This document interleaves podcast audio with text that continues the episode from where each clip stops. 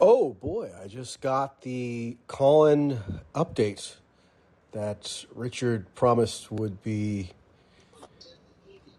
in my app soon. It's better, isn't it? uh, That's exciting, yeah. Yeah, so people with fat fingers, I don't know if I have especially fat fingers, but uh, even my fingers at times have mistakenly clicked or pressed the wrong button that brought me off the stage. So hopefully that is now resolved, and kudos to the powers that be at Callin for, uh, I would think, being responsive to user feedback. Hooray! That may be the only positive thing I say tonight. how's the uh, how's the Callin app doing? Is it uh, is this thing taking off? Um, you know, I don't know. I mean, I get the impression that it's had some growth, but it probably is a, still a bit of a niche app. Um, I'm not sure if I get the impression that there's a whole lot of just general public usage of the app. It's more for people who have a particularly um, acu- uh, you know niche involvement in different sort of kind of online media commentary type circles, which you know it's a big enough user base, I would think, for at least some profitability or whatever. But uh, I don't know if it's really Yeah. broken through yet to the broad swath of the public that would use an app like this. I don't know, just for sports or something. It has. Um, they do have uh, like I think like you know don't they have like uh, so you could like look at what's popular on Callin, right? And so they do have I think like Hollywood stuff, don't they? Uh, they do have like uh, I don't know. I only see political stuff actually mostly, but maybe that's just because that's like you know that's my uh, algorithm. Uh, you know, I don't know if they're actually doing stuff besides that. Trending shows, uh, after all, with uh, Omar Wish. Uh, yeah, I, yeah, all these people I see are basically polit- people I know politically. Uh, so I don't know if they're what they're going for, but okay, yeah, we'll. Hopefully, we'll hopefully we'll I don't know. You know, there might be some market for that. I, there have been, uh, you know, immensely profitable talk radio shows for decades that cater exclusively to politically inclined audiences. I mean, I think, uh, you know, wasn't Rush Limbaugh the most Mm, Yeah, he was highly he was rich. compensated media figure uh, in the country for years or something? I mean, maybe second to Howard Stern, Yeah, but you know, you get the idea. Yeah, I mean that he was, you know, the, the the Limbaugh thing was very, you know, interesting. He was, he was, I mean, he was wealthy. He was huge in his day, um, and but it's such, but it's such like a passive. Uh, it was such a passive medium, like AM radio. Like I don't, know, you could be Because hundreds you can of listen in your old. car. I mean, that's what was, that was the beauty of it. Yeah. So I, I mean, it's like you know, I guess to be that big, you have to be like just you know, the audience. I think maybe has to be just so passive, like they can't, you know, they they're like you know, they're just like this is like you know, six somebody sixty years old is probably not going to come on this app. You know, maybe somebody sixty, you know, maybe some 70, 80. I mean, there's really an age limit to. uh you know, there's really some kind of age restriction to the extent to which anyone would use this. Um, I think George to- H. G- George H. W. Bush, when he invited the uh, Rush Limbaugh to stay in the Lincoln bedroom in the White House, Uh-huh. personally went out and greeted him and carried his bags to the Lincoln bedroom. Well, George Bush was just a nice guy. I guess just to give you a certain flavor of uh, the influence he was perceived to have for a while.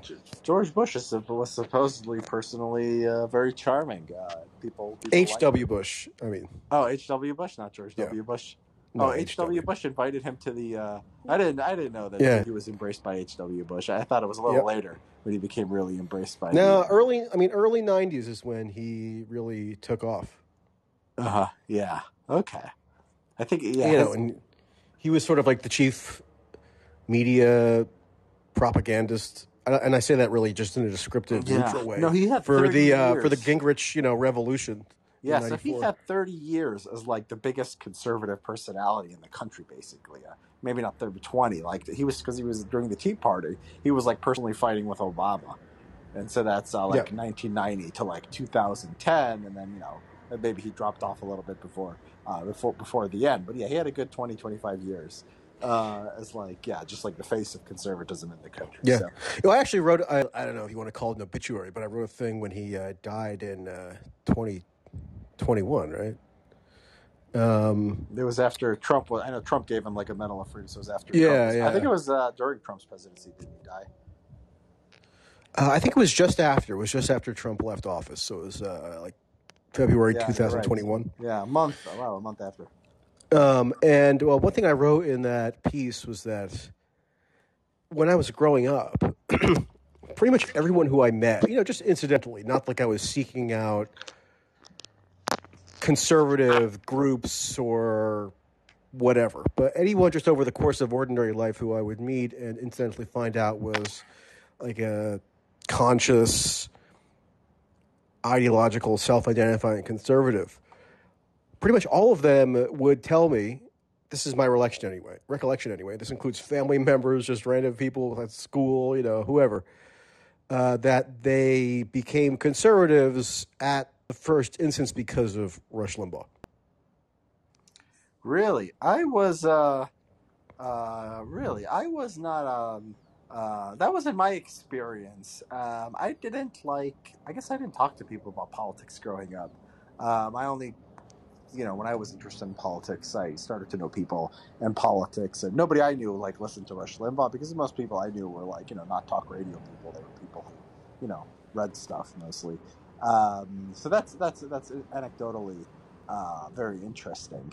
Uh, somebody in the in the in the chat says HW died in 2018. Yeah, we were talking about Limbaugh. We said Limbaugh died in 2020. We were talking about it.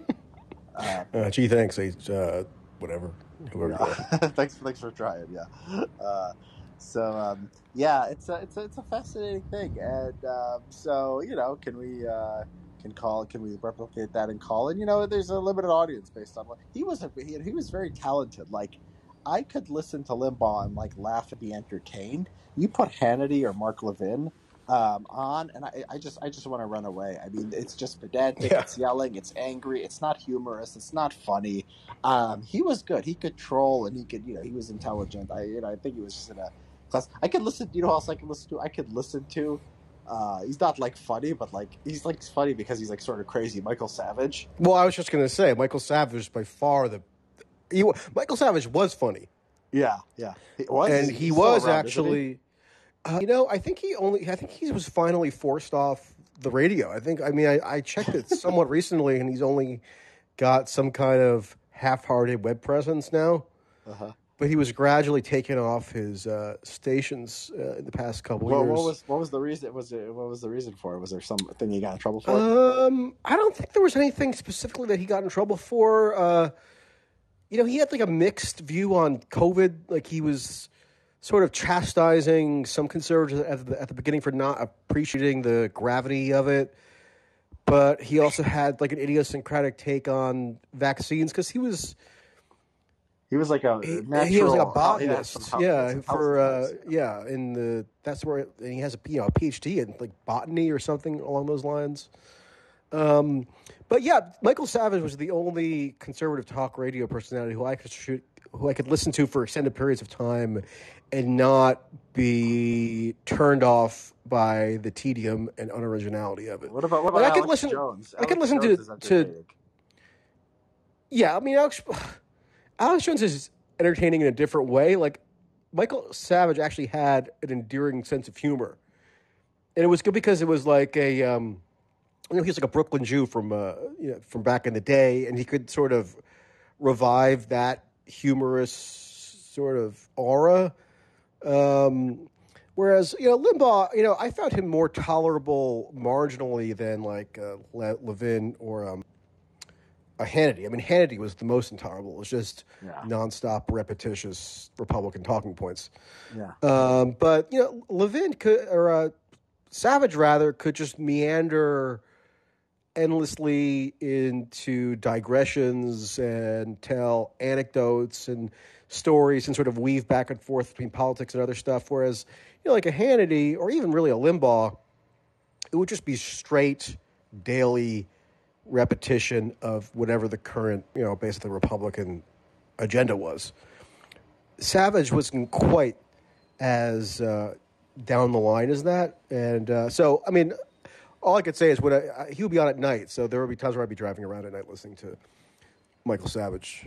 Um, but yeah. I saw this clip once of I don't know like how often he did this, but he uh, uh, Savage had this like stand up comedy bit, and I remember just seeing the clip where he would like he he would come out like on a stage, and he would be like driving a car with like American flags, and then like there would be like a homeless bum like you know like somebody playing a homeless bum like laying in front of the car, and he has to like stop the car, and he's like, oh these bums are everywhere. Like I am, uh, you know, I'm, I'm, yeah, you know, I'm, I, you know, and so he gets out and just starts doing his routine, and then he just like looks at the bum. And he's like, "Oh, are you ready to move now?" And like everyone's like, "USA, USA." I gotta, I gotta find these clips. It's really funny. It's, I don't know if I've ever seen if I've ever seen that. I know he had an MSNBC show briefly during the um, onset of the Iraq War, um, I and I think, he, and he said something about he had said something unkind about gays. I think, and then that was over pretty quickly. That's funny.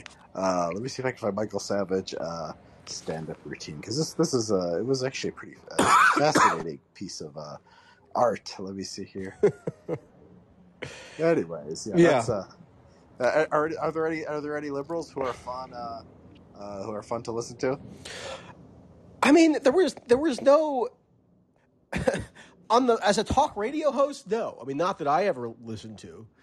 There was a brief moment where Air America Radio launched in direct response to or as a reaction to the domina- dominance of right wing radio, um, but that sort of folded pretty quickly, and there just wasn't the same market for it because you know, talk radio is more of a specialized thing for you know self-conscious conservatives who will seek it out. Whereas, I guess the idea was you already have liberal inflected media in lots of other places, so there's not as much of a desire for people to seek it out on the radio, or just like different consumption habits between the political demographics. Um, so for whatever reason, it didn't pick up. Uh, it, it didn't really, you know, Yeah, you know, take off. Um, but I never listened to any liberal talk radio. I mean, when I would listen to liberal or progressive content or consume it, it wouldn't be in that format. Hey, Michael Savage is on Twitter. Did you know that? He wouldn't doesn't seem like he'd be a Twitter guy to me.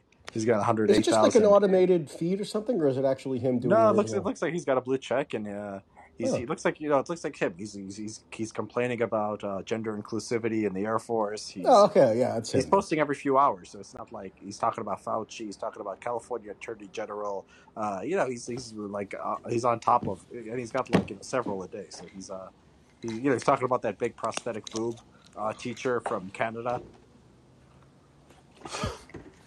You know the story? I missed that story. oh, you don't know this story? Okay, well, yeah, yeah, I'll spare I've been in a. World War II vortex for the past week, so I've missed a lot. You've missed.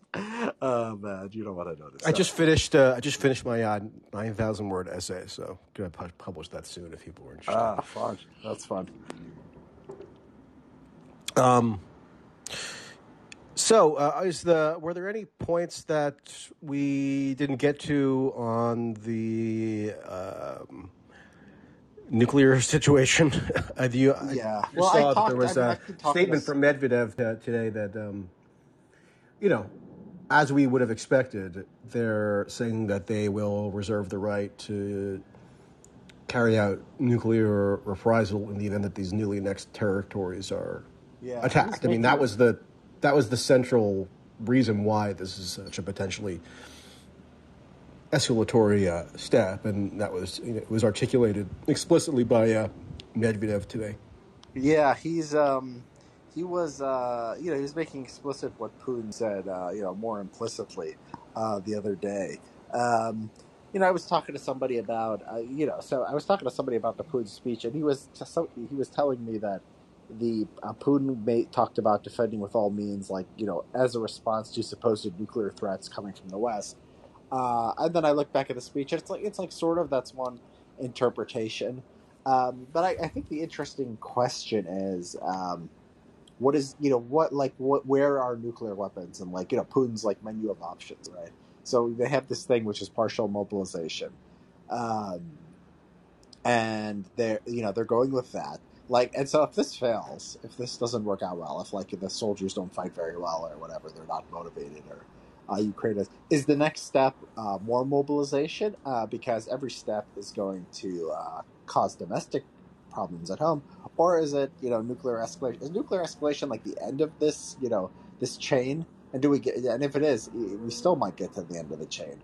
Or is it like? Is it a substitute for potential uh, mobilization? You know, or do they give up at some point and say we're not going to go with any more of these options? We're going to somehow uh, sue for peace, right? Uh, I think that's sort of you know that's the question right now.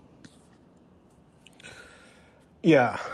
Um, you know, I think one way to think about it, and I did, I did a tweet to this effect last night after we finished the call in, but you know, there were, there were prominent Americans um, like Curtis LeMay, who was the commander of the U.S. strategic strategic bombing in the Pacific in the Pacific theater in World War II, and then you know took on a variety of other roles.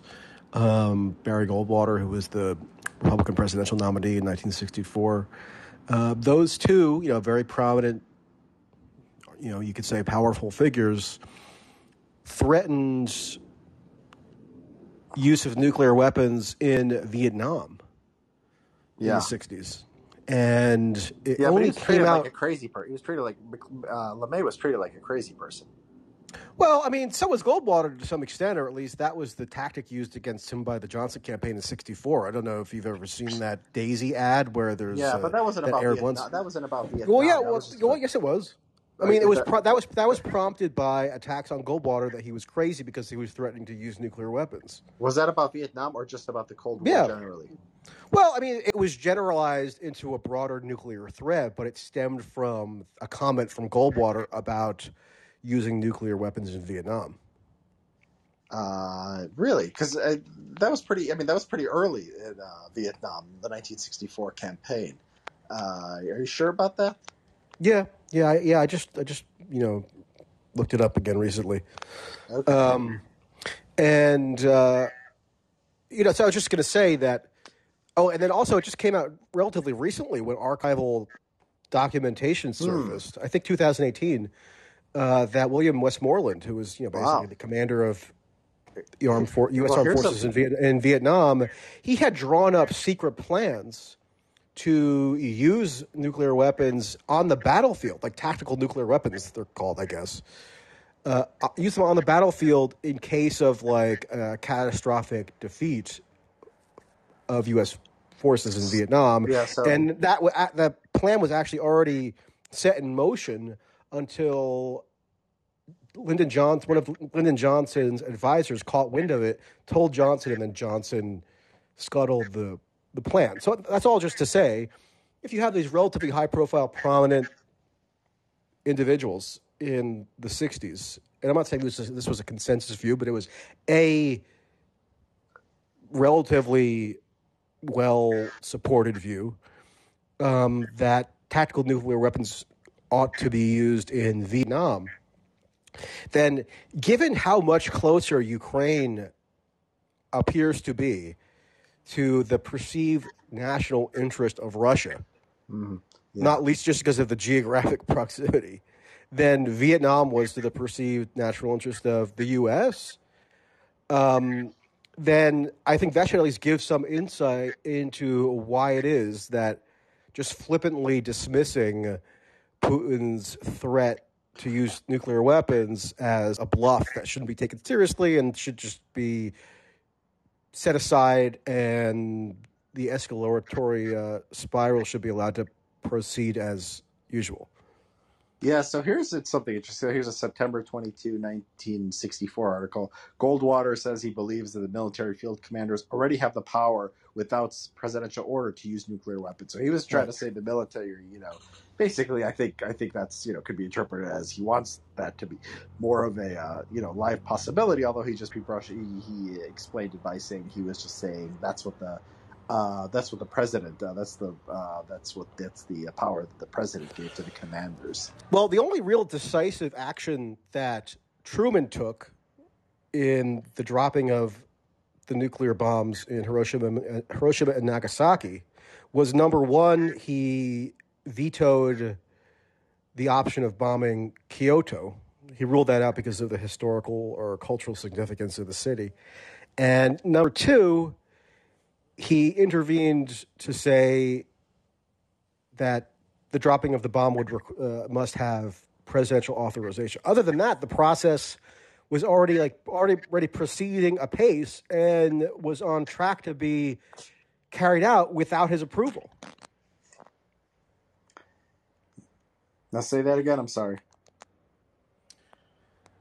The process of dropping the nuclear bombs in Japan in Oh, yeah, yeah, 1945, yeah. it Oh, was yeah, proceeding Truman, apace without Truman's approval, meaning without presidential authorization until he intervened and said, this requires presidential approval.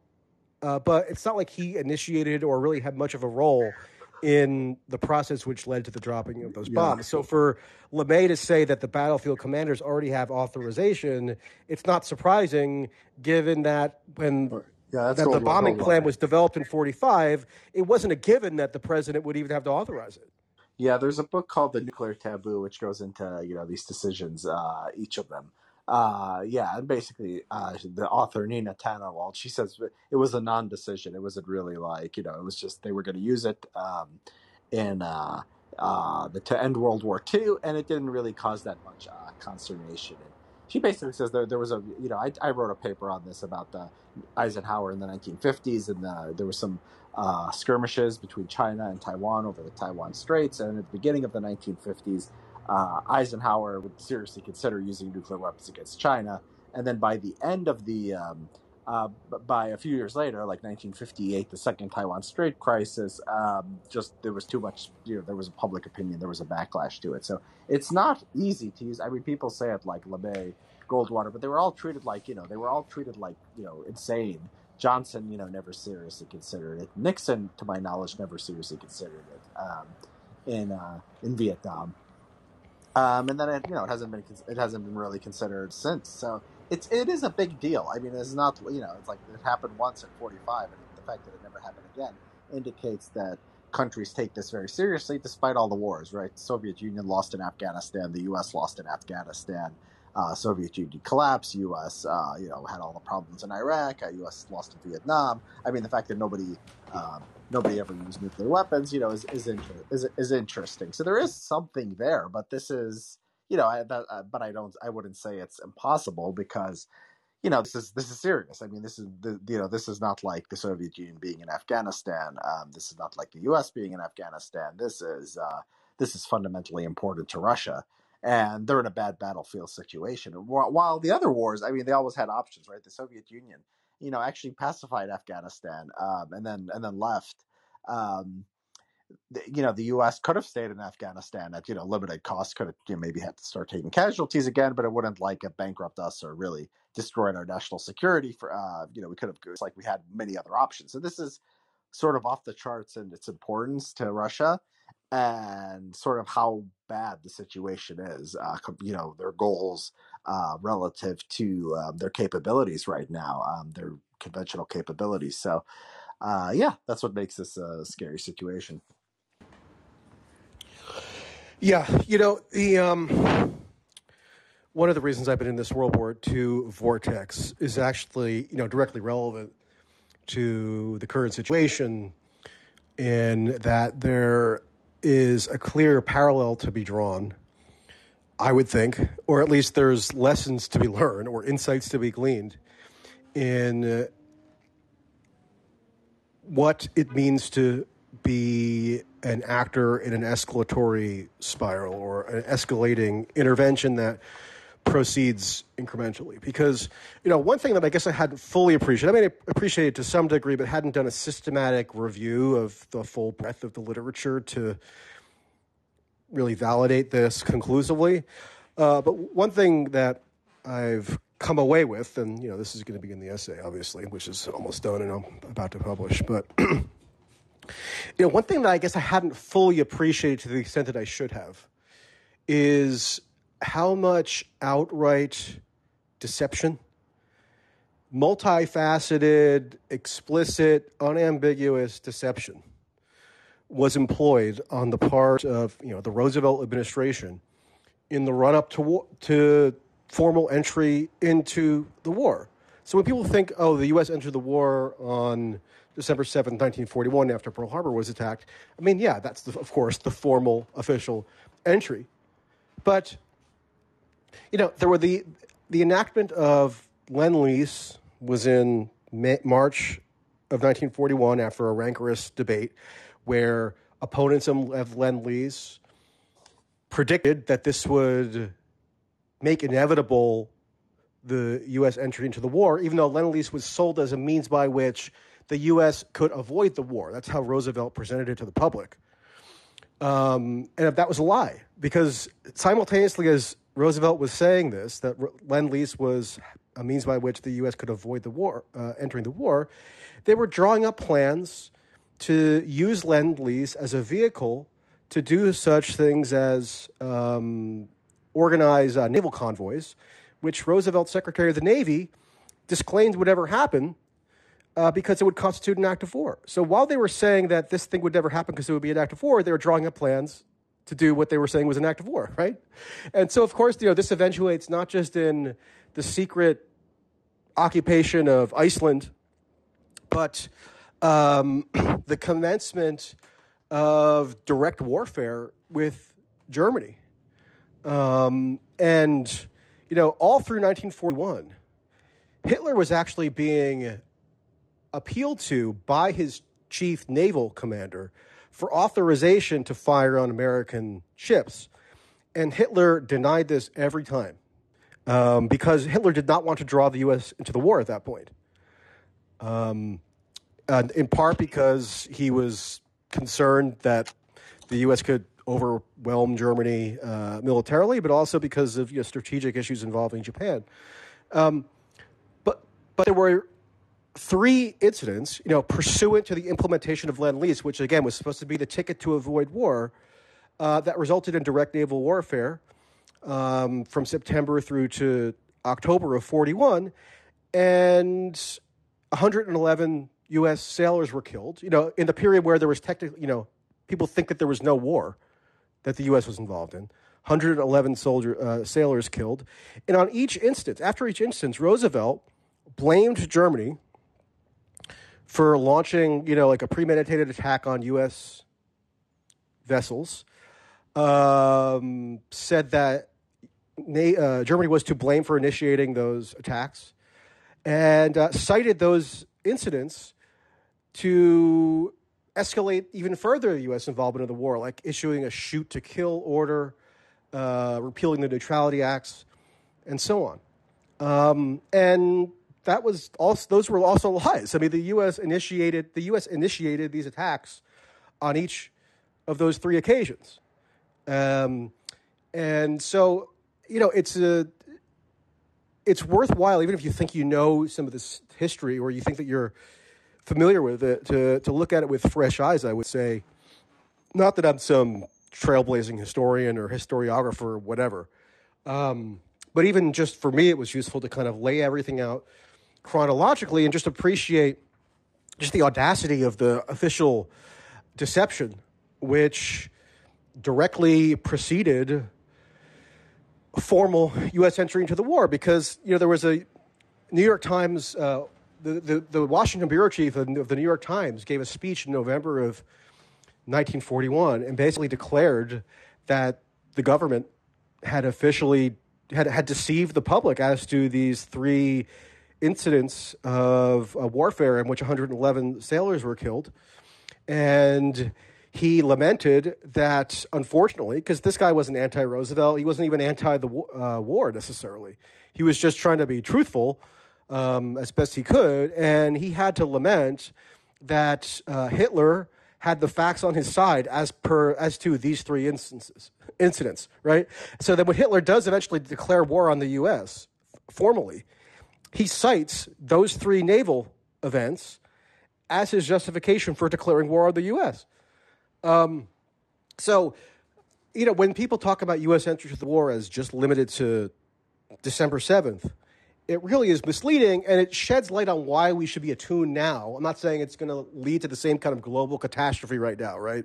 But even if it's just half or a third or a, a tenth as perilous of a situation today, it's worth being attuned to these incremental escalations and what commitments are implicit in these escalations and what trajectory uh, they're heading in. and you know, uh, I don't. It doesn't seem like enough people are really uh, interested in in analyzing these events, uh, you know, from that standpoint. Yeah, this is this is worth this is worth doing. I mean, it's, you're not bringing up like you know, yeah, like path breaking history. I mean, this is this stuff is pretty mainstream. Um, you know, and the you know, and so did you uh did you ever read the Pat Buchanan book on World War II? Churchill, Hitler, and the Uh, you know, I've read portions of it, but I deliberately didn't cite it or reference it in this essay because I wanted to just double down on the insistence that every conceivable source that I'm using is like 100% mainstream because people could say, oh, look, he's just doing a, you know, Pat Buchanan 2.0 or something. So, yeah, I mean, I, I'm, I'm obviously familiar with that Yeah, thesis, but I chose not to, you know, yeah, directly use it yeah. So you, I mean, you can you can cite any historian, pretty much any historian you want. They're going to say the, the same thing on I think Roosevelt and his desire to get into war. And I think it's good, sort of piercing this uh, this narrative, right? It's like anytime you don't want to go. I mean, World War II. It's amazing the extent to which World War II. I mean, it, obviously it's, it's an important event, but it's amazing the extent to which you know, like they just keep bringing it up, like it's the only Right. thing. And, and, It's the only analogy they use today to basically enforce foreign policy consensus. That's another reason why it's worth revisiting. Yeah, yeah, and, and definitely. I mean, the, the you know, and the, like you know, they'll say, "Well, you want the U.S. to be isolationist." We saw how well that worked out, you know, in World War II, and obviously the U.S. was not, you know, this neutral actor just minding its own business uh, in the run up to World War II. Um, you know, it's it's sort of you know, there's this recurring thing in foreign policy where like it's very easy for the establishment because. Like you know, this Roosevelt thing is no is not much different from the Ukraine thing in the sense that you know there's a lot going on and people aren't really paying attention to what happens and then people get emotional uh, when it comes to when they see some kind of reaction right? And so they think that world war ii started on december 7th uh, 1941 uh, people think you know the, the situation between ukraine and russia uh, started on february 24th you know 2022 and you know those of us who are paying attention a little longer they just get swept up by you know the way public opinion people just crazy and they don't care. They don't want to they don't want to hear it at that point so it's really i mean it is I, I, you know the holocaust thing so this is this going to talk about the holocaust too or is this just going to talk about the uh, Yeah, you know, it's it's, three big sections. One of which is the Holocaust stuff, we're going to break it which again, which I it's it's very carefully worded to again simply establish that. Okay, I mean, I have to almost double check myself and make sure that I'm articulating this with exactitude and clarity because I know how people will try to, you know, read into it or you know denounce it. But what I'm simply asserting is that there is a robust body of mainstream, peer reviewed, utterly, you know, uh, normal uh, literature and scholarly opinion that supports the following contention. Okay? That U.S. entry into World War II, up to and including the formal entry on December 7th. So, not limited to the formal entry, but up to and including it. So, starting in roughly March of 1941, may well have been an accelerant in the most lethal phase of the Holocaust. Okay, so in March of 1941, Hitler says, uh, you know, is quoted uh, directly as his reaction to the passage of Lend-Lease is that it confirmed his belief that U.S. entry into the war was inevitable. So he basically assumed from then on, or you know, approximately around that time, according to you know this historian um, Saul Friedlander, who's extremely eminent and, and well regarded, um, that after 19 uh, March of 1941, it was a given that the U.S. that uh, that the U.S. was entering the war. Right? Roosevelt was committed to the war one way or another. Um, and so, you know, you can track different events between March and December where Hitler appears to be reacting to different U.S. policy action. And that then coincides with an acceleration of various measures related to Nazi policy toward the Jews. Now, there was the chief causal factor, right? Obviously, this took place within a context of institutionalized anti Semitism, Hitler's own deranged beliefs toward the Jews, etc. But among the factors at play was U.S. policy, as you would expect, right? How could it not be influential as to what the, you know, uh, leading power in the world was doing, uh, other than the ones that were already engaged in the war. Um, so, uh, you know, there's this historian, uh, Christian uh, Gerlach, who wrote a groundbreaking paper at the time in 1998. You know, I think it's interesting. One reason why I think people got so crazed about this when I mentioned it, you know, in truncated form a couple days ago is because I get the impression that a lot of that there's sort of a slightly different. I mean, people can correct me if I'm wrong. I, I, admit I'm not invested in this every single day of my life, but my impression is that there's a, been a sort of a different um, uh, tilt to some of the more recent literature that gives additional premium to this foreign policy factor. Um, so Gerlach in 1998 comes up uh, with a contemporaneous statement um, from uh, Himmler uh, in late December uh, 41. Himmler records that Hitler's made essentially made the decision that the European Jews were to be uh, exterminated as partisans.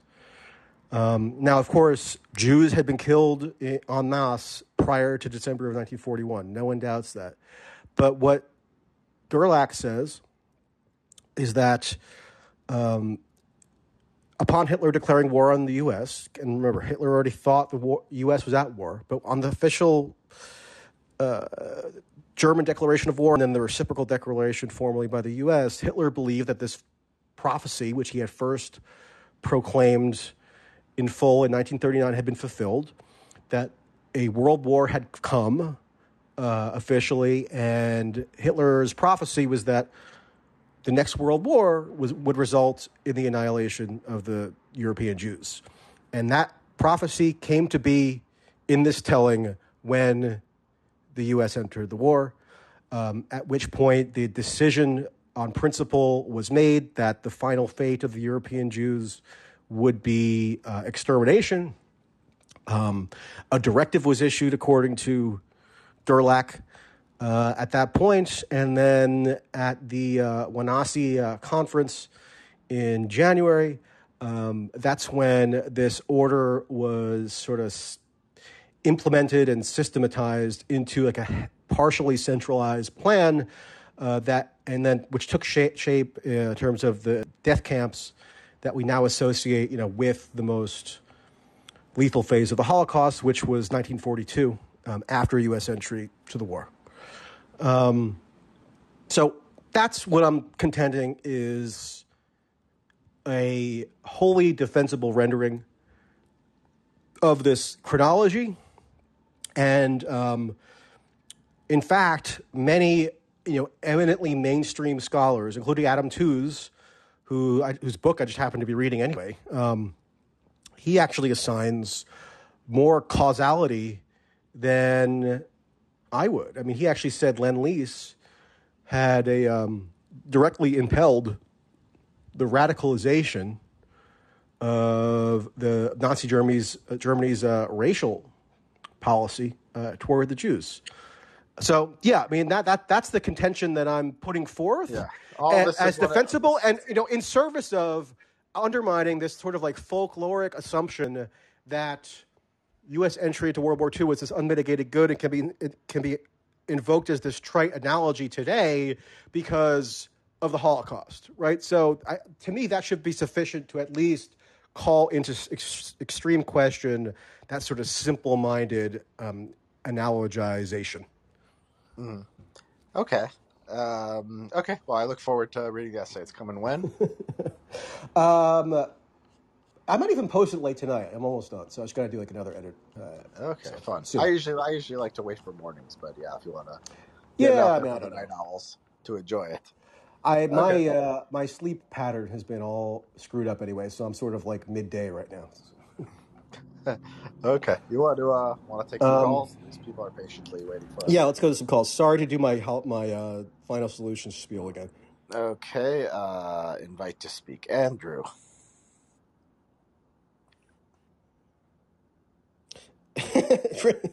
Andrew's been invited to the speaker can't uh, stop stage becoming, again. You got to Oh. press next. It's next Yeah. call. It's uh, I, I It's thought he next was. alre- I caller. thought he was Yeah. already the next caller. He looked like the next caller to me, but okay. there have been no Sorry. caller up yet. I can remove myself if you want. No, No, it's- you be a speaker. We can kick out later. It's I mean, fine. whatever. Excellent. Yeah, I'll try to get myself kicked out. That works. Um, so starting this, I the, the World War II thing is really boring to me, Michael, because I agree with Richard that most of these people are idiots and they don't care about literature or anything. Um, I was talking to my dad earlier today just about all the Marvel movies that keep coming out in this like 14 year old perpetual state of mentality that so much of the country seems to be in. And that's what you're dealing with is like Marvel brain for geopolitics and World War II history. Yeah, but you know, Andrew, for So- every Marvel brain out there, uh, or let, let's say for every 10 Marvel brains out there, there could be one non Marvel brain who actually is amenable to reason. I actually am pretty confident that that's I hope the, so. the, the, the actual ratio is somewhere around there. Uh, and so I'm not going to preclude myself from doing stuff that I think is useful uh, just because of the 10 Marvel brains, especially if the one non Marvel brain might gain something from it.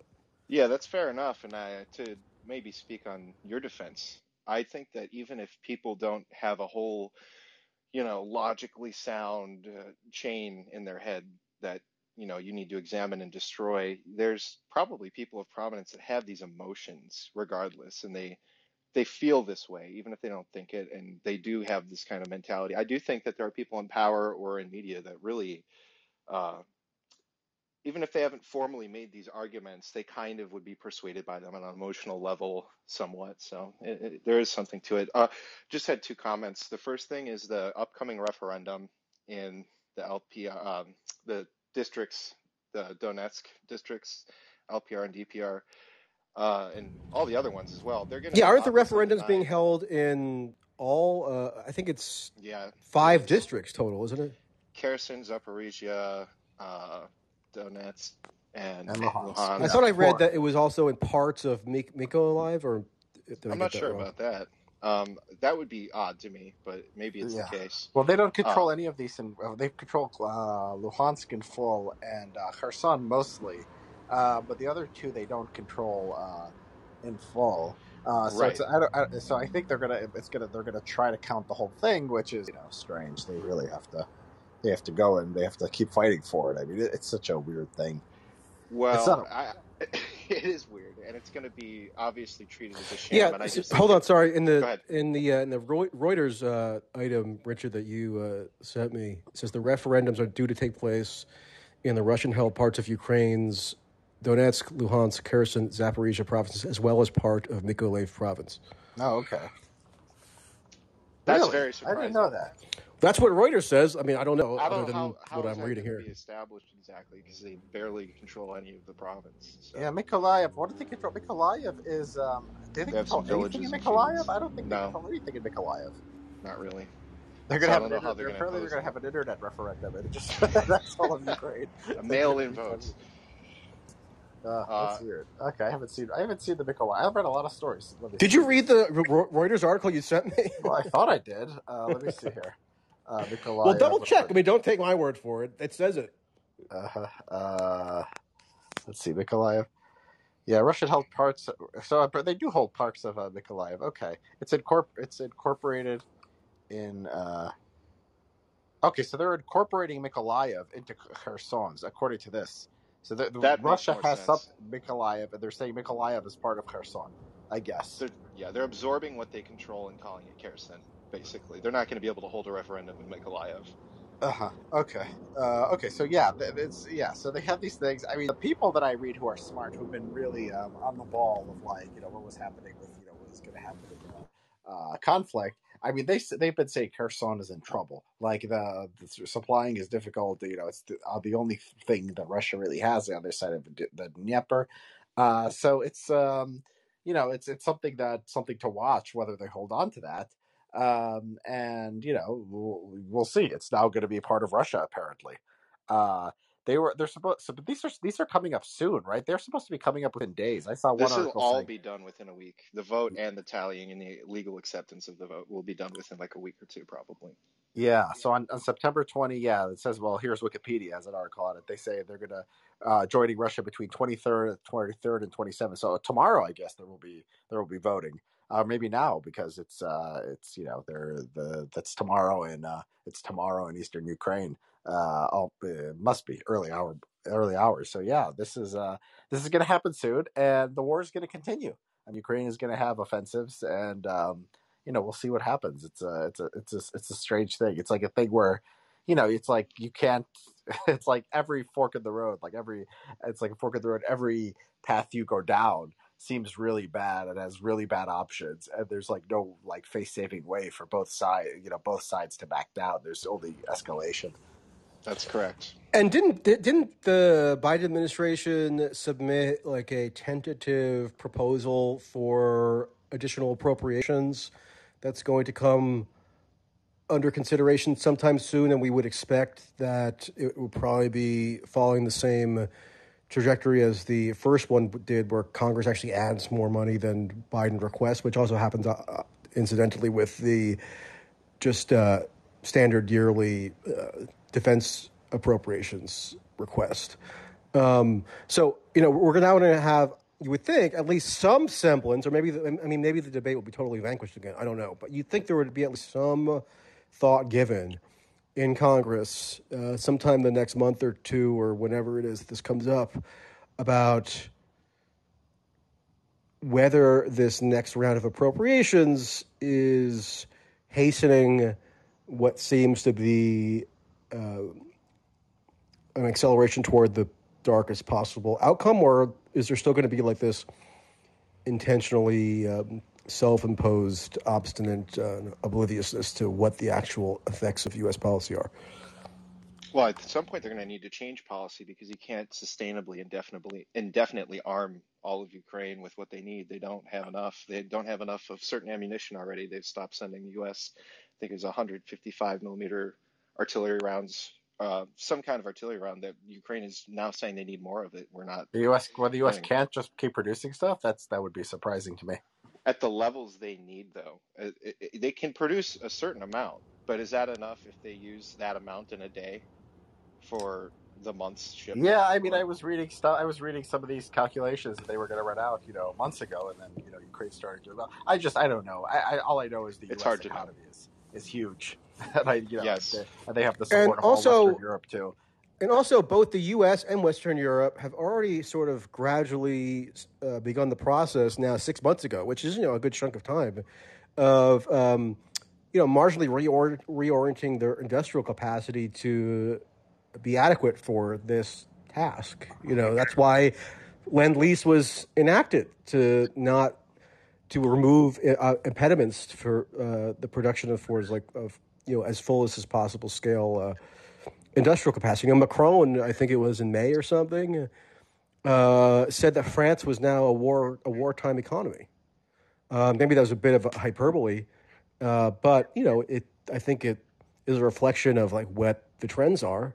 So I'm not convinced that somehow there's going to be inadequate Yeah, supply. You know, I think yeah. I mean, you um, just look know, at the GDP, you know, gap between not just Russia and the U.S., but then you know all of Western Europe, and you know, I don't know. Like, I'm interested in what why aren't of we giving them as much as they request then? Uh, If, if we have the ability to churn out all this ammunition and they keep begging for more and they're only using a certain amount a day when they're asking for more, is it our lack of commitment? I don't know. That seems odd to me. I haven't. I mean, I haven't. You know, I haven't seen. um You know, I haven't seen the you know the de- the details on this. I don't know. Okay. You know, it's enough. it's fun. It's funny because uh, you know, in the first six months, uh, you know, given that I've been in this World War II vortex, I'm reminded that uh, in the first six months or so of uh, Lend Lease being enacted in uh, 1941, there were constant complaints, particularly from Britain, but also eventually the Soviet Union, that uh, Lend Lease was woefully inadequate. Right. Um, so you know, I think you just expect complaints along these lines because they're trying to get as much as they can at every possible juncture, and it doesn't necessarily mean that they're uh, lacking for what they need to achieve. Yeah, there's uh, nothing. you know, I mean, there's battlefield nothing. There's nothing very hard about producing artillery, right? I mean, it's just a thing. If you want to spend enough money on it, you can. And you know, I mean, Russia. You, you figure Russia is also sp- uh, spending artillery, but they all but they have problems with the. Uh, you know, they have uh, they have a much smaller economic base. Um, so yeah, I don't know. We'll we'll see. I just I just I'm just taking the without knowing the details. I'm just taking the relative size of the economy to understand what's going to happen here. Or you want to makes go to uh, you Uh, want to go to I- Pierre, uh, Richard?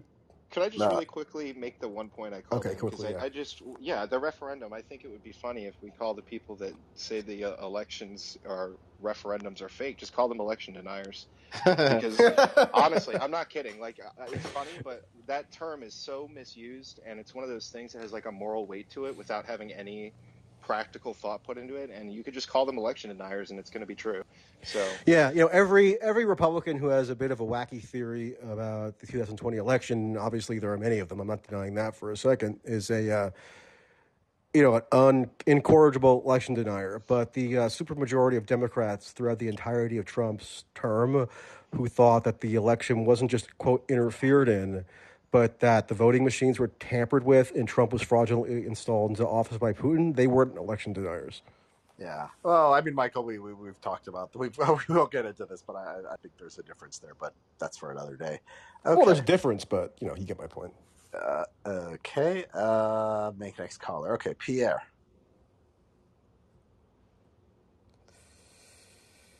Unmute, Hey. Pierre. Yes. Hey. You can hear me.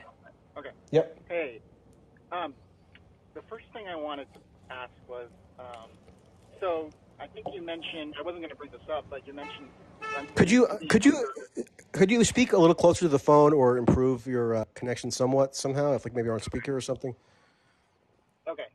One. Uh, uh, let's see. Can you hear me better at all? Uh, I can I can hear you. Go ahead. It's all right. Okay. Um, I might have to switch to. I'm in my car on my Bluetooth, but if I switch to speaker, I don't know how to do that. Uh, it's all right. Just go ahead. Okay. Um, I wasn't going to originally bring this up, but um, you mentioned Lend Lease being uh, kind of done secretively. Did I get that characterization right? Or, No, it wasn't done secretively. It does publicly, but the aims of it, meaning the aims of it as being intended to be used as a vehicle by which the U.S. would enter into war in the European theater, those were concealed.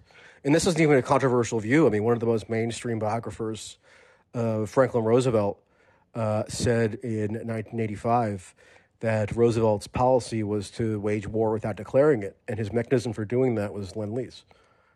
And that was not that was concealed from the public in the uh, public presentation of what the purpose of lend lease was supposed to be, because it was supposed to be, keep the country out of the war, where in reality it was being used to get the country into the war. Okay. Well, you you know, I mean, he had that Arsenal Democracy fireside ch- chat kind of thing, and it was signed into law. So, I mean, you're out of war until you're you're officially out of war until you're officially in war. So, I don't know how much you can say that that was like done as kind of like a subversion of that um, like purpose. Well, But- I mean, I think a lot of people would consider it to be an act of war if, for example, the U.S. sends an expeditionary force to occupy Iceland in the direct vicinity of belligerent German controlled waters.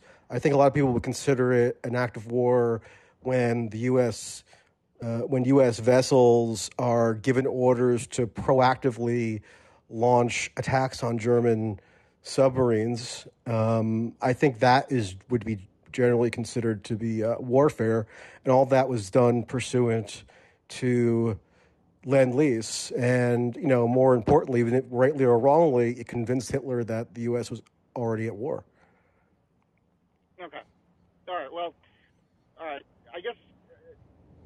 Going back to what I was originally going to say was, you know, I I think you were unfairly people unfairly did jump to conclusions about things about your I guess uh, intentions or your deeper meaning of what you're you know when you made those these observations. I think that you know I think one of the reasons is you're a political commentator. That's what you're known for, and you're also you know the, it was part of a, a wider thread about criticizing American foreign policy. So when you make that observation, people are going to comment on, you know, what you're what you're trying to say, not as like a historian's, you know, you're not on there as a historian normally. So people are going to want to know, okay, what do you mean by this? So because you are a commentator.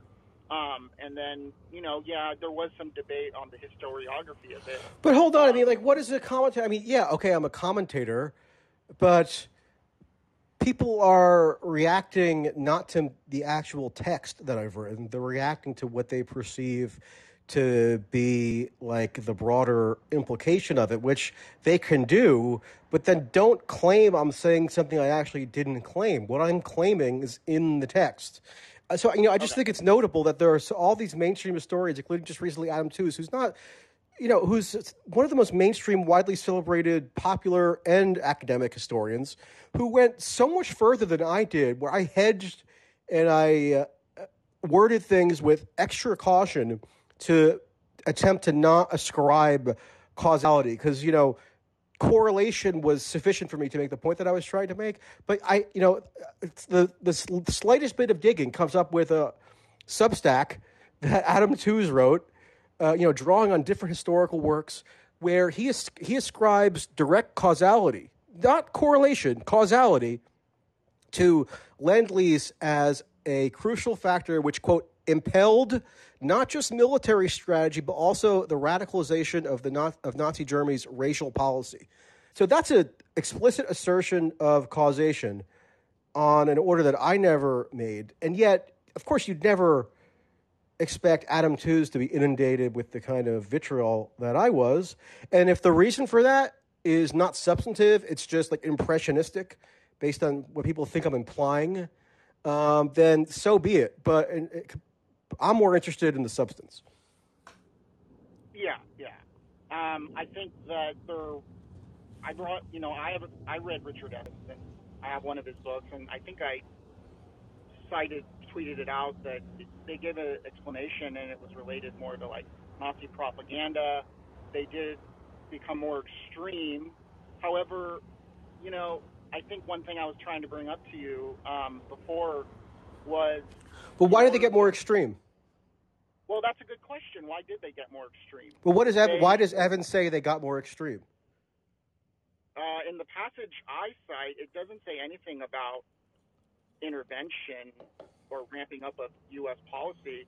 Um, I'm trying Well, in the passage I cited, because I read the same book, and you know, by the way, Evans doesn't. Uh, Evans differs somewhat from the, thrust of the thesis that I laid out as per Gerlach. Actually, he and Gerlach seem to have a bit of a feud uh, because Gerlach accused Evans of just making something up about him um, in stating that Gerlach had uh, distanced himself from his original 1998 claim about the uh, you know the decision to the final solution decision in, in December to initiate the mass extermin, extermination phase of the treatment of uh, the European Jews.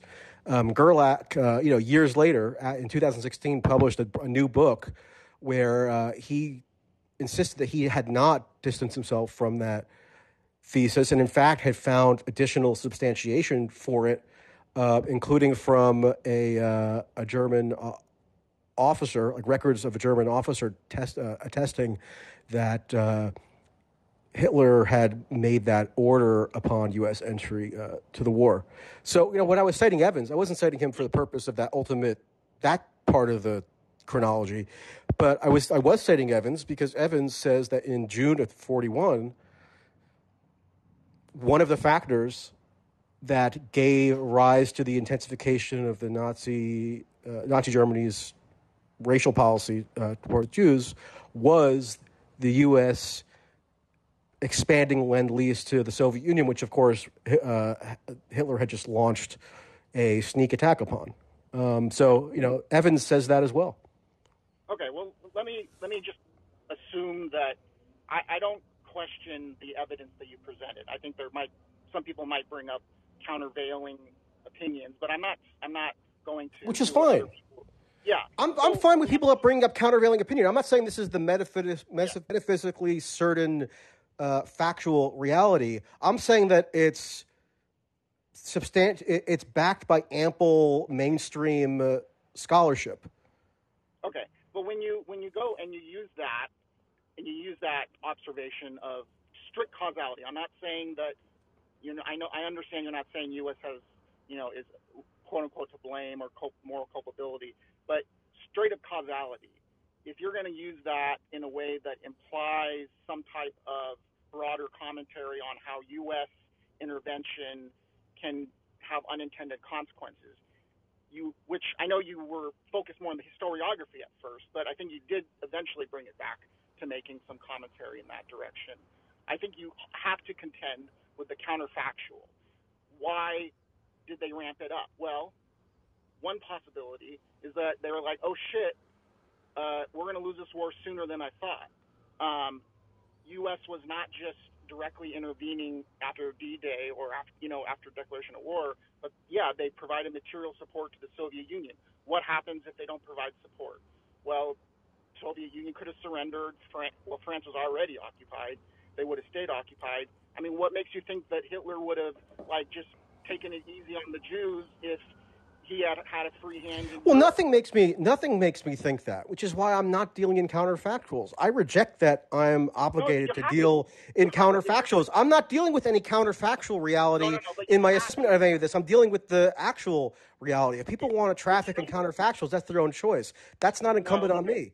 I don't think Why that's don't we, actually a Michael? useful Why don't exercise. we wait? Why don't we wait until your piece comes out to discuss World War II further? You can clarify whether you know because it, Well, it seems like yeah, we're but we're having this, it's the confusion on the Well, same I mean, I did, I did again. post. I mean, I did post um, decent chunks of it over the past couple days. So I, I Yeah, it's but I mean, I think people you could yeah. reference. You know, I think it's easier to the, the reference an article.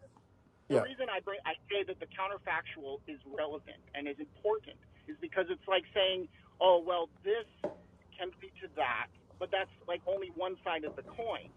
If you just if you focus on that, you're leaving out basically the the alter the alter, alternative. So if you don't if you flip a coin and it's heads, Yeah. No. say, Yeah. well, Well, okay. Well, I, I got it, Pierre. You know what? Well, and we'll we'll we'll we'll, we'll end here because we don't want to get Okay. derailed Pierre, do you have any uh, any non But World War II I, I just wanted to. Well, well, let me just say quickly. Yeah.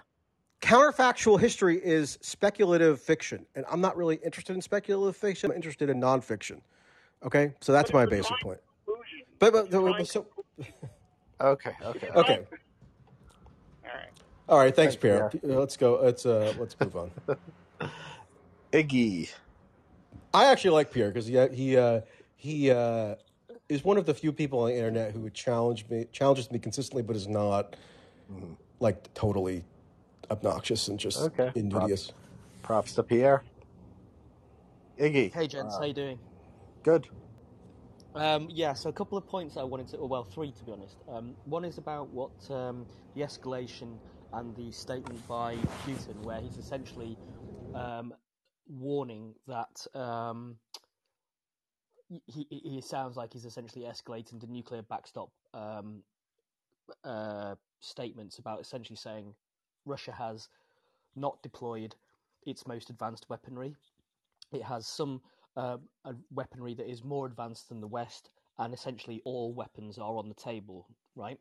Now, the way I look at that, and I'm curious about how you guys react to that statement, is that in a situation that they're in with a nuclear backstop, you have to you can you can possess nuclear weapons, but you have to credibly threaten to use them.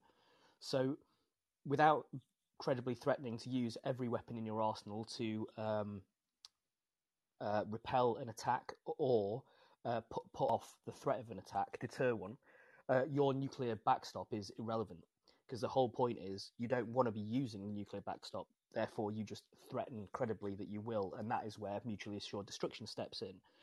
Now, I think that it is essentially to be expected and reasonable for any nation in Russia's equivalent position to make those statements.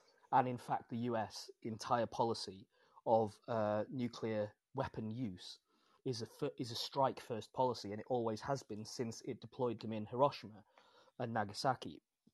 And so I actually am curious about how you guys feel about and interpret what Putin said in this respect.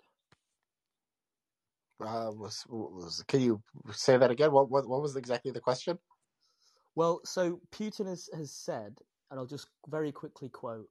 Mhm. Um, they have res- even resorted to nuclear blackmail. I'm referring not only to the Western encouraged shelling of the Zapori- Zaporizhia nuclear power plant, which poses a threat of nuclear disaster, but also to the statements made by some high ranking representatives of the leading NATO countries on the possibility and admissibility of using weapons of mass destruction. Yeah, yeah. Well, I, we saw the speech. Yeah. What's your what's your question about it? So, I don't. Re- I'm curious about how you interpret this statement from Putin in this respect about saying, "We will certainly make use of all weapon systems available to us. This is not a bluff." Yeah. I so person, personally, I believe that that is the normal, expected rhetoric of anyone engaged in direct proxy war at east to west, and therefore, it doesn't necessarily mean that there is guaranteed escalation into a nuclear World War III scenario. It's, it's simply you have to expect these people to say this. Mhm. well, yeah. So I Well, no one's sub- saying it's guaranteed, but Yeah, that's that's right. I mean, I wrote a Substack on this uh, the other day, and yeah, it's not. I mean, it's not guaranteed. But what's interesting here is the same speech where he's um, blessing the referendums that are going to be happening in the, within the next uh, days. Um, he's he's talking like this about nuclear weapons, and the question is, you know, if the Russian hold on these areas is tenuous, in many cases they don't even uh, you know, they don't even have most of the area, which I guess maybe makes the case against nuclear escalation because they don't have it now anyway. So it's like if they lose, you know, another part of Donetsk, maybe it's just like you know we we, we already don't control all Donetsk. It's a long war. Uh, but you know the question is, you know, if you annex something and it's part of Russia, and like you know, there was an article in the Times about Izium and what was going on. I mean, the, the Ukrainians are now uh, uh, deciding whether to punish like the school teachers because the school some school teachers were opening up schools uh, and they'd like gone to Russia to get trained on like the Russia curriculum. Um, even though they had Russia had it annexed Izium, they were like you know like integrating it into Russia basically, and um, and so like you know this was sort of becoming Russian territory already, and this is this is what they're you know what they're trying to do. And so when that when that goes, um, the question is you know what happens if you know, it's the combination of annexation, which is like crosses a red line, right? Which changes something, changes the politics of Russia and how they see these areas. It's that plus the seemingly tenuous grip they have uh, on these regions that that you know makes makes the uh, makes es- makes escalation into a live possibility. here's one way to think about why it ought to be seen as an escalation, even if the invocation of nuclear reprisal or reprisal by other means uh, is what you'd expect in proxy warfare, uh, in which a nuclear armed power is a belligerent. Um, what is plainly going to be, quote, escalated is the amount of physical territory uh, about which it can, uh, in theory, be claimed is at existential risk. Because if Russia is now incorporating these provinces into Russia proper, and a you know a tenet of the nuclear use doctrine is that um, when Russia is facing existential threat, you know that could uh, warrant use of nuclear weapons. Uh, then just the expansion or quote unquote escalation of the literal physical territory uh, about which that doctrine can apply um, seems to me just a straightforward escalation, uh, especially if that territory is under active warfare. Does that make sense? I've lost Iggy. Um, Okay. okay. Let's go to the next person. Uh, Jonathan. Hello. Yes, we hear you. Hey. Yeah, I was going to say that uh, you know something to consider too, uh, Michael, is that uh, I mean, yeah, there were they did this because they were reacting to Germany's actions in Poland, but it, it was the French and the British who declared war on Hitler and then declared a blockade as well, which the Soviet Union then broke to supply Germany to help them fuel their effort to, you know, uh, basically uh, work out the the uh, what was that pack called? The Rib- the Ribbentrop. Yeah, uh, what's what's what's the relevance of this in terms of what I was? Saying? Oh, I'm so, well. You're you're talking about the revision, like the revisionist history, and uh, my point. I want to say that, that that nobody really talks about the revisionism when it comes to say the UK and how they foment all these wars, including up till today, and it's it's just constant. The, Yeah. the constant the constant denominator is the UK is always fomenting wars, and they drag us involved in, into it too. So Well, I mean, yeah, I mean, one of the principal drivers behind the enactment, enactment of Lend Lease was uh, Churchill, and he hoped, I mean, it was contemporaneously recorded that it would draw the U.S. into the war. I mean, that's not even disputed. So, yeah, I mean, it's you know consistent with history that uh, the UK uh, continues to be one of the, you know, the the top leadership of the UK uh, from Johnson and now to Truss is more uh, extreme by at least a couple of gradations, it seems, than um, the top leadership of the U.S. And the top leadership of the U.S., you know, Biden himself included, I think, is on this fairly extreme end, but they're outdone Oh, yeah. consistently by the British. yeah. Anyway, I agree with your point. I, I just want to add that. All right, thanks, Okay. Jonathan. Let's go to our buddy, Alvis. I want to see if either of you, um, for your vast knowledge of World War II, have any insight as to why. I think people are interested in World War II, Richard, unfortunately. Okay, whatever. I think we're Uh, to have okay, to talk I'm about it. Okay. Do you guys have any insight into why eugenics became associated with the Nazis, even though Winston Churchill was a big fan of eugenics, um, Mhm. for instance, right? And was, you know, saying that the bottom tenth of the British population should be sterilized or whatever. So, wh- why do you guys think that eugenics has become um, so associated with the Nazis? Well, my Uh, theory on that is just because Nazi Germany instituted a mass extermination campaign on the basis of eugenics. But, well, well, sorry. Yeah, but I don't- It was not really on the basis of eugenics. It was the basis that all Jews were communists and therefore enemy combatants, right? Like, Yeah. like- Well, no, it was due to. I mean, well, yeah, partially, but it was also due to the uh, what was perceived as the inborn genetic dispositions of Jews, right? Yeah, I well, I mean, th- this wasn't just the Winston Churchill. This was the Scandinavian countries, the U.S. yeah, uh, too. I think. Well, I think it was. I don't think it was actually. It was because of Nazi Germany that the eugenics fell out of favor. I think there was basically a communist takeover of uh, of uh, elite, uh, you know, intellectual culture in the West. That's why a lot of people liked the later were communists all over the Roosevelt administration. Uh, communists were always blank slatists. Uh, Stalin uh, prosecuted geneticists. Um, and these people, like you know, they didn't really take control of the American government. Like the main, the, you know, the main political parties weren't run by communists, but you know, people of communists are very you know left wing uh, leanings. Uh, did be, did become our intellectual leader at the time. They were sort of the the cause of the U.S. Uh, position in World War II, more than this being a, I think, reaction to World War II. So it's convenient to blame that all on Nazi Germany, but I don't think that that's what happened. Okay, okay. So you think that the main reason for the, the fall of popularity of eugenics in the early mid 20th century was essentially the rise of, of communism, and also, um, do you guys know why, like the U.S. and um, or sorry, why the British and the French did not declare war on the Soviet Union when they invaded Poland? They promised to guarantee Poland's security. Poland got invaded by two countries. Why did they only declare war on one? Well, uh, uh, the um, yeah, why will you take that, Michael? Why do why did they? Uh, Wait, Yeah, wait, Michael, wait, why? Say it again. Say it again. Why is that? So, Well, I mean- Britain and France, it's in the late 30s. Britain and France um, declare Right, they both declare war on Germany rather than the Soviet Union. Yeah. Poland, and the British and French only declare war on one of those countries. Why did they also? well, there was war a month. There was a delay after the uh, uh, the Germans were the first ones, but Right. it was and the and the Soviets used the Germans as an excuse. But this was uh, it was this was in McMeekin's book. It's not just about Poland. It's about you know how indifferent you know they saw Germany as the enemy, you know, uh, France and the UK, and they looked the other way. I mean, the the Baltic countries and everything else that uh, uh, Stalin was doing.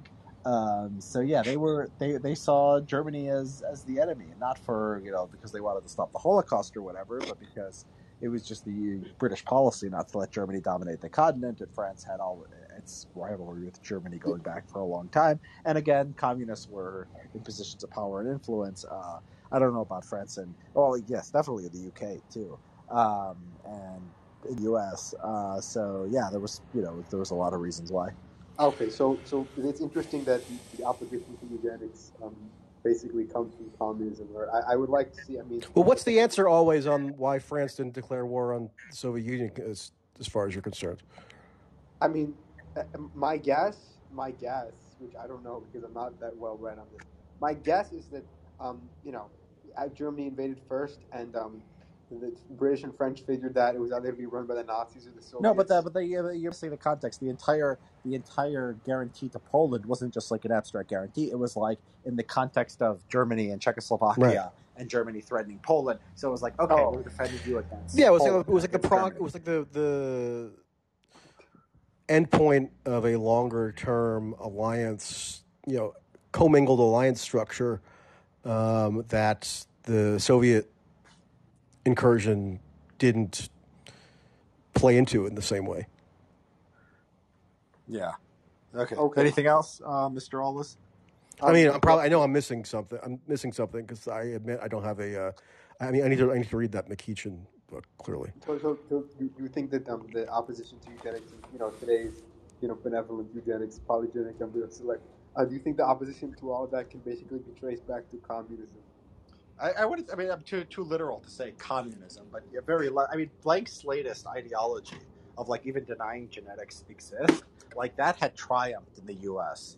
Uh, I think by the time of basically uh, by the time of the Roosevelt administration, uh, No, so that was there, and, and so you get opposition to eugenics when you once you get blank slatism. I mean, obviously. Um, okay, and blank slatism started.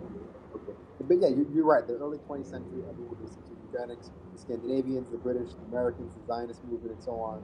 And you know, everyone was supporting it. And then all of a sudden, like it fell out of favor, and people. Yeah. recognized Well, you was should you should write a you should write a you should write an essay essay about it because it is interesting how this idea came in. I can't write the essay under my real name though. Well, write it under uh, John von Neumann. People say John von Neumann is really smart. There must be there must be something here.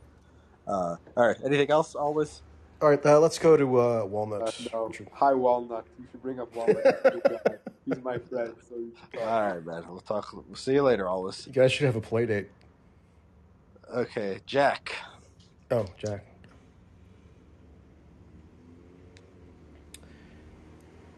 Jack, unmute if you can.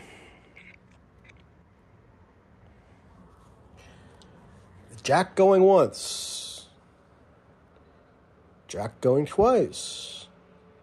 Jack. How's that? is- Can you There hear he is. Yeah, we can hear you. Yeah, sorry about that. Sorry, I didn't mean that. Uh, I had you on mute.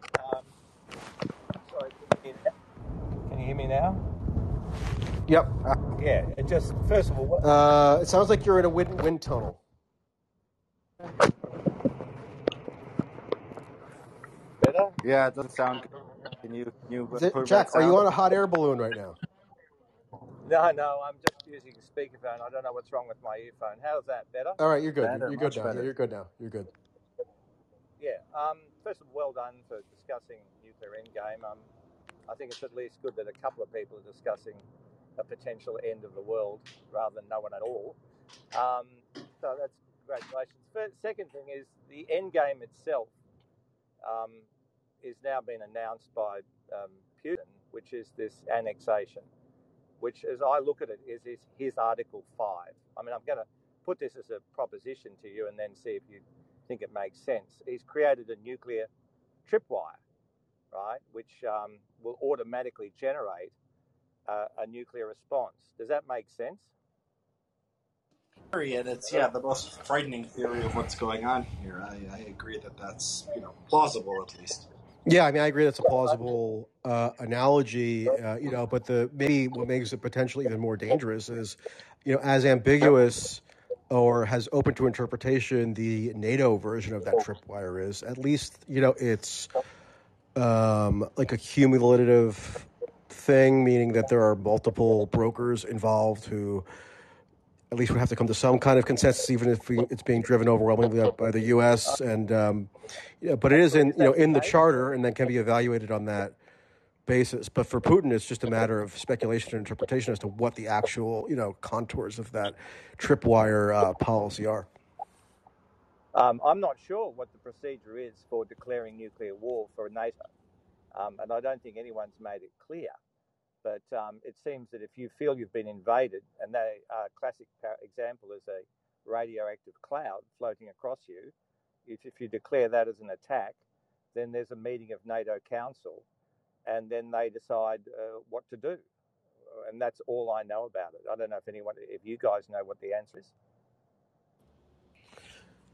Um, well, yeah, I mean, a special uh, session of uh, NATO. I mean, it, it's sort of ambiguous, but what happened after 9 11 is a special session, emergency session of uh, NATO was called, and uh, member states unanimously agreed to uh, invoke Article 5 on behalf of the U.S., which uh, authorized authorized the mission in uh, Afghanistan as a uh, NATO mission as per the collective defense um, you know obligations that were perceived to be uh, in the treaty. But you know, it, it, seems it's pretty it's pretty ad hoc ultimately. It's not like a binding procedure. It could be uh, it's more or less made up on the fly. Well, what if Orban says no? Then they couldn't invoke Article Five. I think so. I, I think. It has to be. Um, yeah. Yeah, then they couldn't invoke Article Five. Um, you know, but but but you know the but it doesn't that doesn't preclude individual member states from ma- making that determination autonomously or even uh, within blocs, right? So that's like the ambiguity of this NATO structure. Um, uh, you know, if you know, Hungary vetoing something or declining to sign on to a resolution or something, that doesn't prevent anybody else from doing something. So, in other words, that the United States or Britain could act unilaterally. Yeah. Yes, they can. Really? I mean, that's declaring war then, which means it needs congressional approval. You're confused as to whether the U.S. can act unilaterally? I think we've demonstrated that pretty clearly over the years. Okay, well, but how? Don't they need a congressional vote to? No, it doesn't. war? That they, they, No, the no. last time the U.S. had a congressional vote on war was really, I think, World War II. Well, Um, on a formal declaration. Yeah, exactly. So the U.S. Yeah, the U.S. goes so to there's a And when striving and when they have when when they have votes authorizing stuff, like when Bush assented to a authorization for use of military force for Iraq in 2002, that was really o- only at his pleasure. That's sort of uh, uh, functionally just optional on the part of the chief executive. The president ca- has basically, I mean, unilateral powers to do whatever he wants, and even the war powers resolution, you know, which was put into place as a reaction to the um, Nixon's uh, invasion of Cambodia, even that is more or less toothless. Um, so yeah, then the president has free rein, uh, unfortunately, to do as he pleases. By the way, largely as a result of the infrastructure that was built up around World War II, when uh, Roosevelt proclaimed a, an unlimited national emergency in May of 41 and was able to seize control of industry and basically endow himself with unilateral, limitless powers. Right. So, what I'm trying to get at is uh, obviously, I'd like to short circuit this process to nuclear war.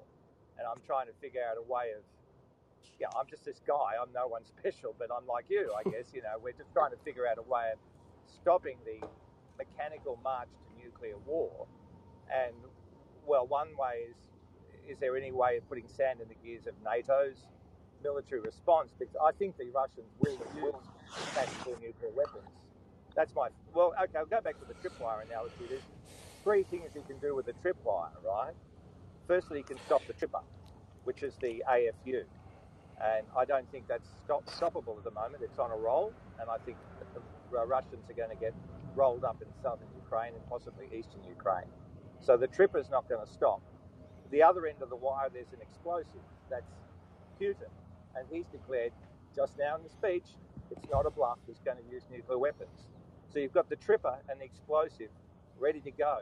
The wire is the um, annexation clause, you know, whether or not this is treated as a cause, uh, well, there's actually two parts of it. The annexation, whether or not that's treated as a casus belli for tactics by Putin, and the other side of that is what the US response be to that wire, right? So we don't know. Well, I think the annexation, the incursion over the annexation will be the trip. In which case, the only thing we can affect is the US response, which is what we're talking about now.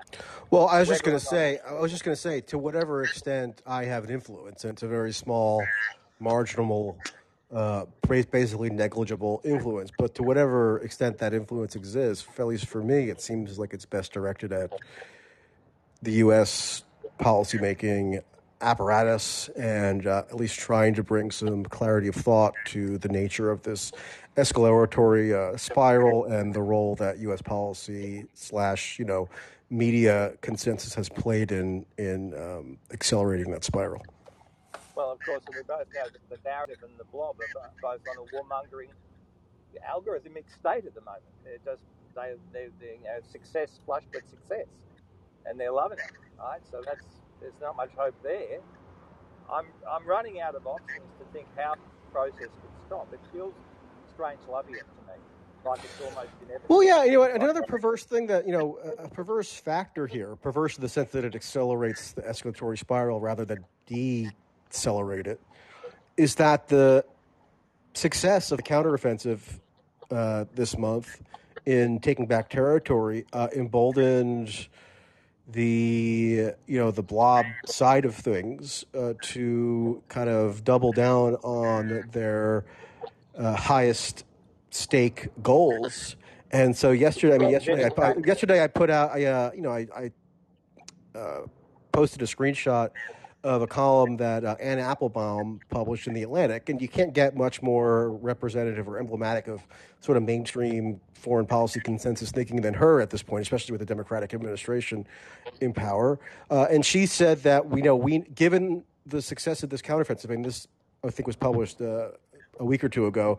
But she says, given the success of the Ukraine uh, counteroffensive, what we have to think of Ukraine and victory in terms of, or what we, t- we have, what we have to think Ukraine victory means, is the quote end of the Putin regime. So she's saying victory for Ukraine means regime change, and that's the ultimately that's the ultimate existential outcome that you would think would precipitate some kind of nuclear use, right? An existential threat to the regime, and that's what they're saying they want.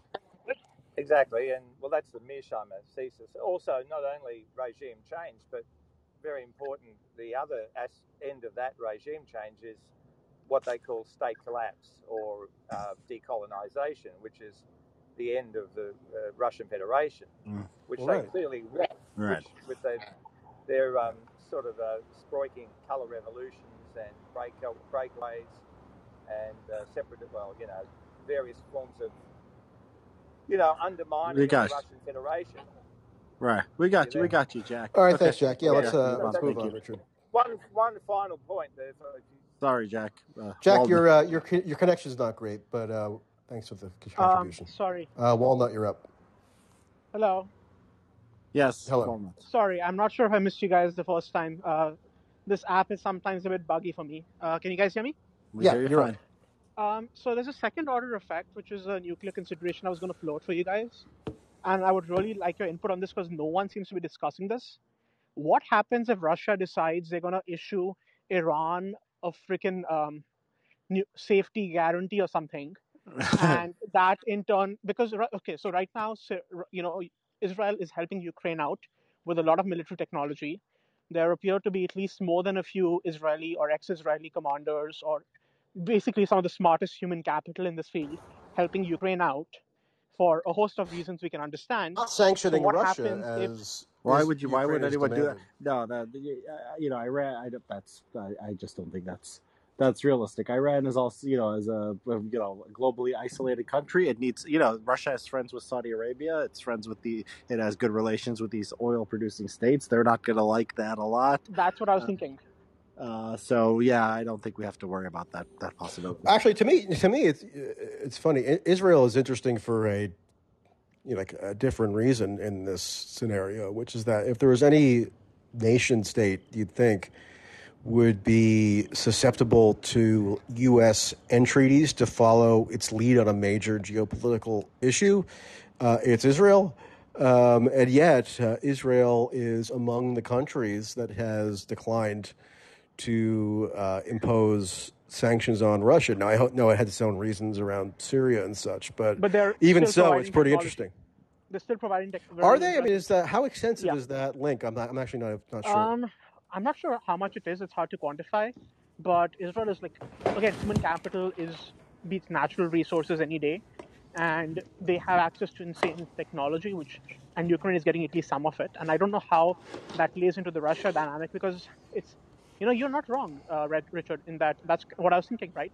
The main reason why they would not want to defend Iran is it jeopardizes their friendship with MBS and everyone. in Well, the they don't want to fight uh, defend Iran because it's a burden that you know it doesn't get them anything. It- But the question then is, you know, um, how do I put it?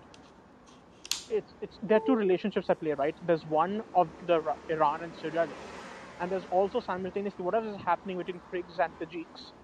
Um, that's again like a Iraq, sorry, Iran and Turkey proxy war happening over there, and in a weird way, now that Iran is supplying the Russians, you have you know Turkey versus Iran happening via Ukraine versus Russia, because those are the two teams supporting you know using the drones supplied by these two countries. So it, this is it's not exactly a world war situation, but there, it's a very multifaceted scenario, and no one is, uh, it, at least to my knowledge, interested in exploring the Central Asian angle at all. yeah. yeah, you know, I don't know about a, I don't know about a nuclear guarantee being sent to Iran, but that doesn't discount the sort of wider issue of what seemed to be like the emergence of these newly these newly sort of entrenched or uh, entrenching uh, blocs of countries with sort of differing commitments and entanglements um, that are you know, being marshaled against other blocs, which you know history seems to indicate is a uh, recipe for That recipe for confrontation. Yeah, yeah. Okay, that's one thing. And the second thing I wanted to ask you guys' opinion on, and this is the interesting thing is, um, so Russia is already down human capital, and the demographic trends are pretty messed up. Uh, the question then would be, how exactly are they filtering for Ukrainian demographics? Because from what I understand about Ukraine right now is the women can leave, the rich men basically could pay a fine and leave the country like a bail bond. So are both Russia and Ukraine essentially pursuing dysgenic migratory policies unintentionally? I think that's happening in every country where there's why where people can get out of. So every poor country uh, is seeing people leave um, who are I see. Okay, I'm gonna like actually try to do some research on this. But do you know uh, either of you guys know anyone who's trying to understand the multiple levers at play at once? Because there's Syria, there's Afghanistan, sorry, Azerbaijan, Armenia, there's Kyrgyzstan, Tajikistan, and there's Russia, Ukraine, and all of it is basically, you know, da- governed by one or two coupled equations essentially. I'm not sure I trust anyone who claims that they can synergize all that into one sort of unified theory. But if I think of anybody, I'll let you know. Mhm. Thanks. Okay, thank you, Walnut. And All right, uh, uh, let's go to uh, let's go. Phil as the last caller because I think everybody okay, else. yeah, these guys. Yeah, okay. Uh, sorry, guys, everyone else. Okay, Phil, go ahead. Am I uh, am I clear? Yep, you're. You're Oh, oh, very good. Um, yeah, I was going to respond to the escalatory thing. I mean, we, which is extraordinary, and, and all kind of, you know, we- we're extracting from a narrative. You know, even up into this last thing. I mean, I've had this conversation a little bit with you before, but I, I mean, in my opinion, and I think the opinion of some a variety of military folks, they cannot do what the U.S. or some of the uh, supporters of uh, of uh, uh, of this war You're saying, you know, you, you're going to kick them out, you're going to win this militarily. That's just absurd. It, it's just absurd. I think the red line is likely uh, you know, coming off of his statement uh, the other day, I mean, he's clearly doing two things. I, in my opinion, one is for internal uh, consumption, which is uh, the whole emotional issue of uh, the, you know, the the Russian uh, folks that have, you know, kind of been suffering since 2014 et cetera, right? So you have an internal angle. I think the real red line is uh, uh, uh, Crimea. I, I, think that is an essential uh, existential threat that they understand. And uh, well, yeah, I mean, I mean, that, I've been, that, to, I mean, uh, just to interject really quickly, but you know, Richard and I have talked to this off and on for months now, but you know, I think it was in August when their first was launched these attacks on uh, Crimean on Russian installations in Crimea that seemed to be of unclear providence, but Ukraine kind of alluded to them being responsible, but you know were sort of um, cute about it. Uh, I said, "Hey, I mean, how is this not?" The basic definition of an escalation of an escalation, given it that it's the that it's the broadening of the geographic range of the conflict, and it's a direct attack on what Russia regards to be its sovereign territory, rightly or wrongly. And of course, you get laughed off and snickered at that the definition of escalation would uh, apply there. But you know, then sure enough, in the speech this week, uh, uh, Putin uh, cites Crimea in exactly those terms. But then, of course, well, look, exactly if you mention it, it means that you're just parroting Putin because no, you, know, you, can't it's, you can't objectively analyze anything it's the obvious one. It's access. I mean, it's a military threat. He's going to allow other people into the Black Sea. I mean, it, it, it's crazy. And if you, if you kind of look at the whole history of uh, uh, of that region, you see how that's been the bone of contention, uh, or or the issue. You know, uh, the, the a security issue certainly for anybody that's in that area. But it, I, I, think you're right. Those were those little provocations. I, I think it all adds up. I mean, the little assaults, you know, that are not militarily significant across the border. I guess that's Belgorod or whatever it is up there. Uh, that little and, and, the little shots at the uh, at the nuclear plant, you know, which nobody seemed to acknowledge that the Ukrainians kept shelling. you know, but they're, they're kind of you know little provocatory things. Now, it makes sense, I think, from the Ukrainian point of view, because their hope is to provoke something. And the frightening part, I think, in, in terms of uh, uh, of this escalating horribly, is that when it becomes clear that they don't have a military shot, then I would expect, well, desperation begins to set in, and then I'd worry about that kind of. Uh, yeah.